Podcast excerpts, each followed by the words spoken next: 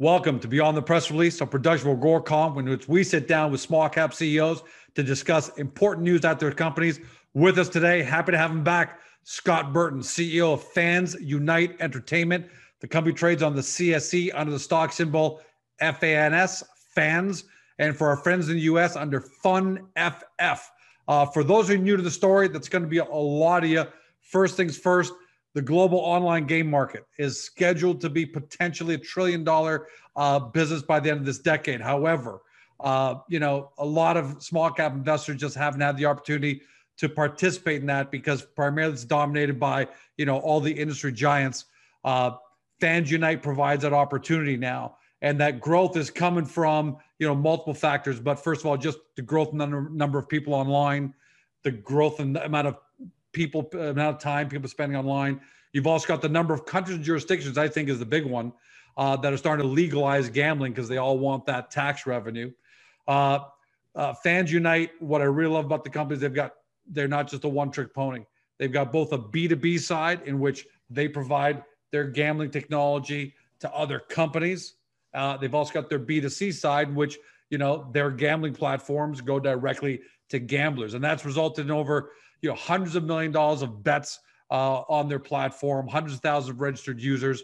Uh, they've integrated with over uh, a, uh, uh, a, platform with over 6,000 casino games, uh, on and on, just fantastic and success. And now the headline today Fans Unite Entertainment betting platform achieves record month. That's for October 2020, 433% increase in revenue, 730, 713% increase in gross margin. Margin Scott, welcome to the show. Thanks, George. Good to be hey, here. Big month, $7.3 million in total betting volume, 433% increase in revenue. Before we get into the numbers, how big of a milestone is this? How do you and how should your shareholders be feeling right now? Uh, yeah, I mean, we we feel great, um, and I, I think our shareholders should be should be very excited about uh, the future of, of this, in particular, McBookie asset that, that we have. Um, you know, it was a big part of, of the companies coming together when uh, Fans Unite and Askott merged back in August. Uh, you know, looking at the potential of McBookie. Um, I think we're we're just scratching the surface of what McBookie can do. Um, you know, just to put in perspective, I mean, this is a record month in their 10-year history. So so this this sports book's been around a long time. Uh, it's got two very very good operators behind it, Paul and Damien. Um, they were just at a point where they needed, uh, I guess, a, a, surrounding group and a team um, to start hitting these types of numbers that they they should have should be hitting all the time. Um, so for us to do it at this period of times during a pandemic, only a few months into uh, the merge of the entities, uh, we feel like we've barely gotten started uh, tapping the potential wow. of so, uh, yeah, I think everyone should be really excited. Um, you know, we got to think there's a time here where uh, sports wasn't fully active for a lot of the, the last quarter where McBookie was hitting record weeks and months. So, um, you know, it's a great time. Uh, very happy about the announcements and, uh, and really looking forward to uh, showing everyone what we're able to do with this asset and then um, looking for other ones like it that we can now leverage our team, our technology, our infrastructure, and uh, and repeat this uh, in, in, the way we did with McBookie. Um, you mentioned earlier, I like the fact uh, that you mentioned that this this merge only took place a, a few months ago, uh, back in August. Actually, yeah. seems like it was with everything going on in the world. Seemed like it was a yeah. year ago, but it really was like three, four months ago internally speaking, $7.3 million in total betting volume. Does that come in as expected for you guys with your own internal kind of numbers, or is that ahead of schedule? And if it is, what do you attribute uh, these numbers to? Yeah, so it's um, it's it's getting in line with where uh, where I think we all believed uh, McBookies should be and and, and we're going to aim to be at. Um, so it's getting in line with numbers that we had talked about for, for next year. Um, so it's a bit ahead uh, of schedule because, you know, we had a lot of things we plan to implement with McBookie um, uh, really to grow that site um, in terms of like adding casino, adding live dealer, adding virtuals. um, building some scalable products around the technology they currently have so there's more automation. Um, so we're just getting started there. So we're, we're definitely ahead uh, of where I thought we would be in terms of hitting these types of numbers. Uh, so that's great news and a, and a, very good sign of I think what, what what's to come with McBookie. Um, there's a few things that were key to these numbers, and um, for those that don't know, if they haven't figured out by the name, McBookie is a, is, a, is kind of a, a regionally targeted brand on the Scottish market. So it's a UK sports book. So operating in one of the toughest markets in the world to be an online sports betting operator. Um, so they're in a tough market, but they have really captured this, uh, you know, Scottish niche. It's not to say they don't get users from all over the UK, but really uh, Scotland is a, is a big part of their brand and marketing. Uh, Scotland sports had a great month. Um, you know, the Scottish national team is has progressed in the European Championships. Uh, you had the uh, Celtic Rangers game for the Scottish Premiership. So, you know, the biggest uh, football match in, in Scotland every year is the uh, the old firm. So, so you had a couple of those things come together, which is which is great. But um, I think what's eh, you know really positive is is the growth on the casino side. Um, so, uh, sports it was a great sports betting month, but it was an even better month for casino. And this is an area that, um, you know, yeah, and, the casino and the casino, I want to just chime in there for a second is casinos, casino. We all think we know what it is online, but you guys introduced live betting. Uh, if you could talk a little bit about that, because I think that's a fantastic concept. Yeah, so on, on the casino, um, we, yeah, they introduced uh, live dealers. So this is where um, when you go on there, you're actually it's like you're sitting you're sitting in a real room. Uh, feels like it. So there's a real live dealer in front of you dealing cards. So you're either playing you know live blackjack, baccarat, whatever. Um, so, so live dealer is really picking up, and that was something that was just introduced during the pandemic. Um, so, seeing the growth of that already, and uh, virtuals was the other one that was added during the last few months. So this is where you're betting on uh, virtual horse races, virtual soccer games, uh, virtual greyhounds, anything like that. So so these are areas of the business that weren't really part of the, the core McBookie uh, offering, um, but are growing extremely fast and, and then now contributing a significant amount of the revenue to them. Um, so again, it's an area where I think we're just getting started. Um, tons of growth there. So the, the whole site in general uh, is just ready to, to, I think, explode now that we've brought uh, Fans Unite, Askott, and McBookie kind of all together. Scott, do you guys do you guys think that you're part of the new kind of iGaming leadership? Because we know the Look, I'm I'm 52 years old, so I kind of grew up on. Uh, not that I'm an online gambler, but sometimes I go to the free sites just to have some fun. But you know, it's there's uh, some cards and poker, and there's uh, some roulette. You hit a button and it spins. But it seems like the that world is changing, much more interactive, much more gaming feel, a fresher, cooler feel to it do you think you guys are part of the new leadership group because the the incumbents maybe are slower to react to that and you guys just newer more nimble and and cooler? Yeah yeah and it's yeah i guess it's a function of uh, of sort of you know when we're born and, and, and what we've kind of built and grown up with. And, uh, and so the incumbents are doing very well and they make a lot of money and it's a, those are big boats to try and turn around. So, so we do have that benefit of, um, you know, building uh, our, our technology and infrastructure over the last five, six years um, and really being part of the growth of this, really the truly first generation that's grown up online. Um, so their expectations, their demands, their requirements of an entertainment product are very different from what um, you know people who are already online casinos are, are, used to. So what is entertainment for you know people in the maybe 50 bracket and above um, in terms of what they get from an online casino is very different from uh, what a younger generation of 18 to 30 year olds are used to when they're online. And if you can't keep them or grab them immediately, um, they're, they're not going to play. So, so the old days uh, of placing a traditional sports bet um, on a Wednesday and, and you come back on Sunday to see how you did. That's me. Um,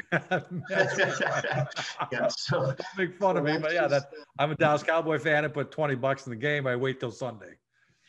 Yeah, and it's not a great bet these days. Uh, the Cowboys. Easy. Easy. I, I, got power of the mute button, right? I, I can mute you right now. Yeah, yeah. No, they're having a tough time, but uh, but yeah, I mean that's it's a real. Uh, I think it's a real benefit of our platform. It's what people are recognizing. We're doing that at every level. So it goes not just from uh, the way we're trying to interact with people on our live in-play esports betting, so stream betting, where you can sit on our site for two hours and watch a, a full esports match and be placing bets every 20, 30 seconds if you want. Um, so that goes for, you know, from the betting side, but then we move into the Ask Game side, which is where we're building our, uh, what people would consider more casino style games. But again, we have to make them far more interactive, far more engaging, better themes, cooler graphics, better sound, uh, all of those things. So that's uh, really exciting for us because um, the feedback and the interest we're getting in the very early days of that has been uh, outstanding. Um, so, so very excited for that part of the business going forward uh, next year. Um, I think that could be a big part of our growth story next year. Um, we're already getting some good news. We announced uh, two weeks ago, I think it was, um, our first casino game aggregator deal. So we've got uh, the EAR platform uh, has agreed to take our games into their platform and distribute to their 120 plus online casinos and sports books they're integrated with, uh, gets us potentially in front of millions of users. Um, you know, we hope to have 10 games out next year into five plus aggregators. So the the ability to scale that business and growth is is huge. Um, because just with one aggregator, we've now got potentially 120 partners we can plug into. So, so yeah, there's lots on the go, but really everything we do is is about um, what's the next generation of gamer, casino player, better um, need and, and what's going to entertain them because online you're competing with a lot of other things. And for everyone at home, you know, if in case you're wondering, what's great about fans is that they've got two sides of the business. They've got the B2C, which is what we were talking about at the beginning, McBookie. You know, I'm I'm I'm in the UK. I can go on there, place uh, place bets on the national team and all that. That's that's me. But on the what the company's always also doing on the B two B side is they're creating, as you as you just heard Scott say, they're creating new games, they're creating all sorts of new experiences. But rather than them having to do the distribution, which means that they have to go and try and find George, spend money targeting George, acquiring him as a customer, and that becomes a really expensive proposition. Instead, it's a B2B situation where they're offering it to platforms that have like as the, like this one here 120 online casinos as their customer. So the distribution is done at a very very low cost. And i love that about your about your business model scott. Yeah. Last question for you. Uh, i started off in my intro talking about the fact that more and more jurisdictions uh, are legalizing gambling. In fact i think in this latest us election i read somewhere and i could be wrong that five more states were legalizing uh, sports betting, online sports betting, and things like that. Canada, there are some potential some potential changes coming to Canadian law uh, on the legalization of. I'm going to read this: single event sports betting. Uh, what is single event sports betting? Because uh, I would have thought the Dallas Cowboys game is a single event sports game. Uh, so what is that? But more importantly, what could that mean to the company?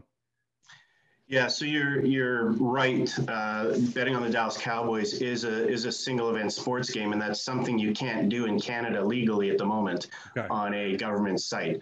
So. Um, so betting in, in, online gaming, iGaming in Canada is run by the government, uh, and then it's sent down to the provincial level for the provincial lottery corporations to to operate and regulate. Um, and so there's part of the criminal code is this single event betting that's been there, which doesn't allow that in Canada. So if you're on a, um, a, a, proper lottery site in Canada and want to bet on a sporting game or event, uh, you have to do what people would call a parlay or a multiple. Right. tie that bet with another bet on sports. So the Cowboys are going to win and the Toronto Maple Leafs are going to win. Um, so it's uh, definitely a disadvantage for the better. Um, increases the you know margins for a sports book because as soon as a user you have to uh, predict more than one outcome, your your chances go down. Um, there's many reasons they had for for having that in effect, um, but really what's happening is uh, the majority of sports betting in Canada is done on offshore sites and gray markets.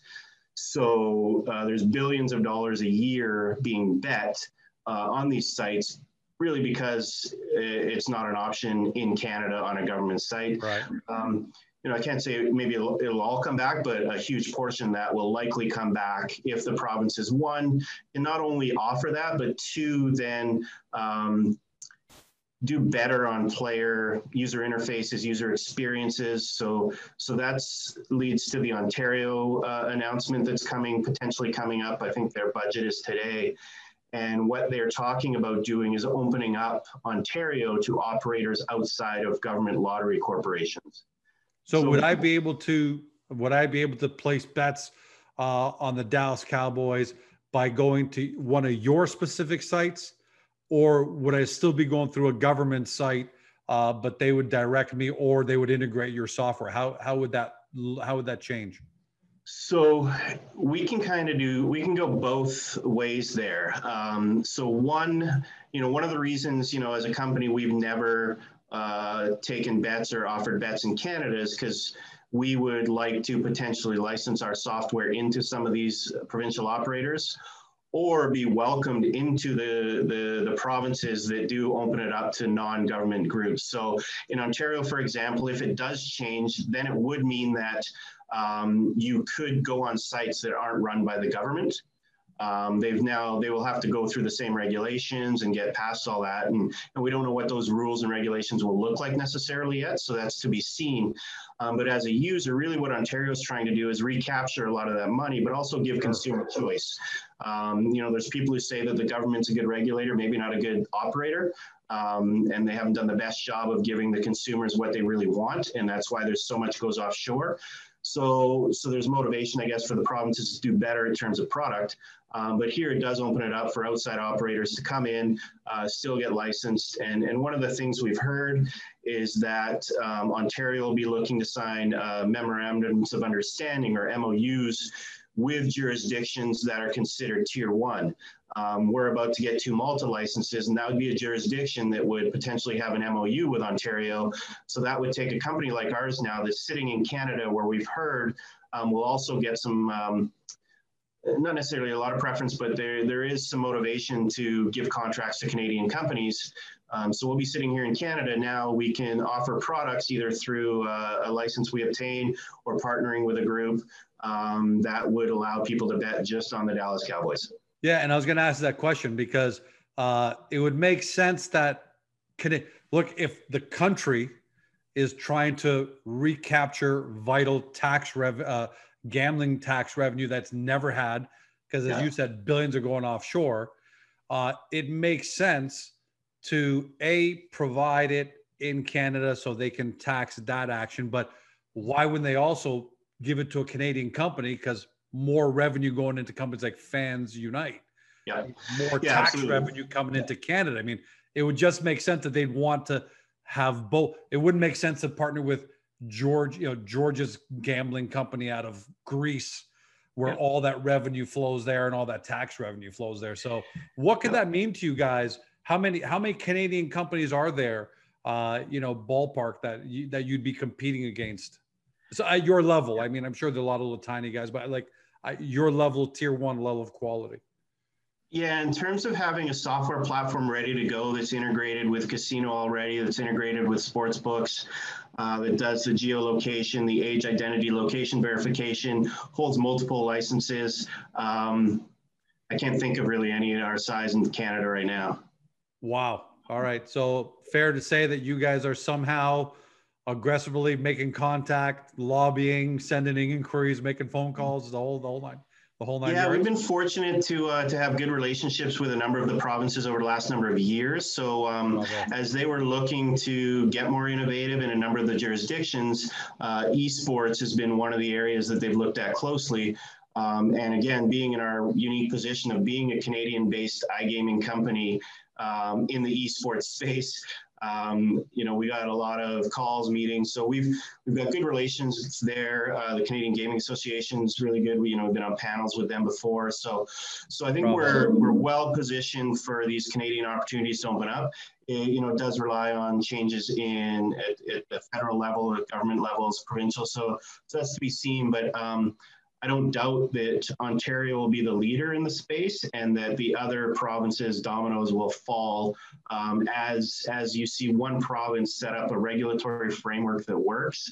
Uh, I think you know we will see other provinces follow, much like the the U.S. So I don't think we can sit this close to the U.S. and watch what's going on there state by state, and again the revenue numbers and the taxes, um, and and and ignore that. So uh, so yeah, I think, I think it's great for us, especially in the year of COVID, where both federal government and all provinces have gone into massive deficit.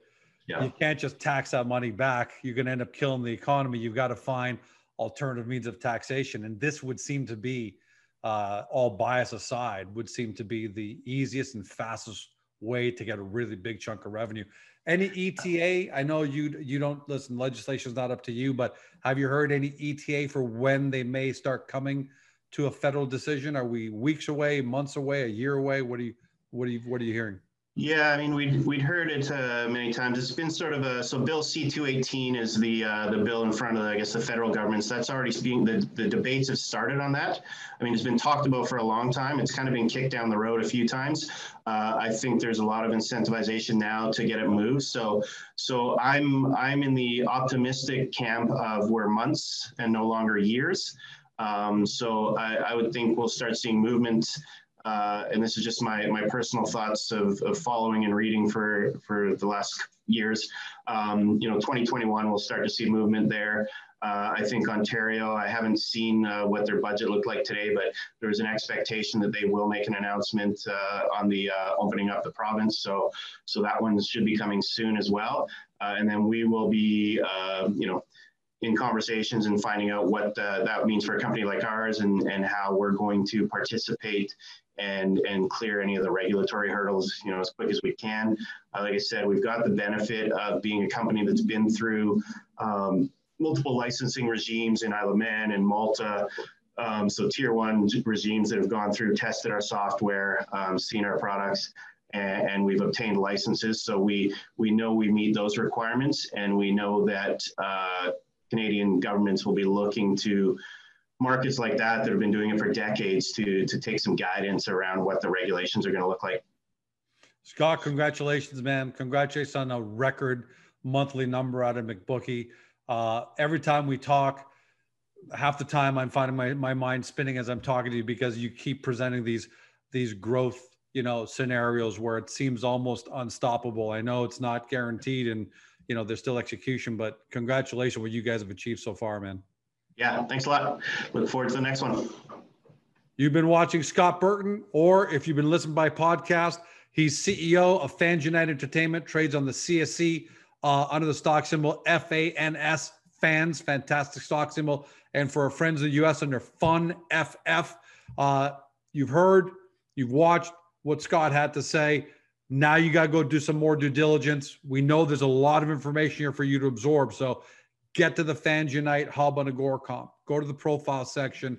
We've got everything really neatly laid out for you to get a great understanding what this company does. Get over their website, do some more due diligence, and then you know take advantage of, of Agoracom. Ask any questions you might have, and hopefully you've discovered your next great small cap company. Thanks for joining us. Have a fantastic day. See you next time.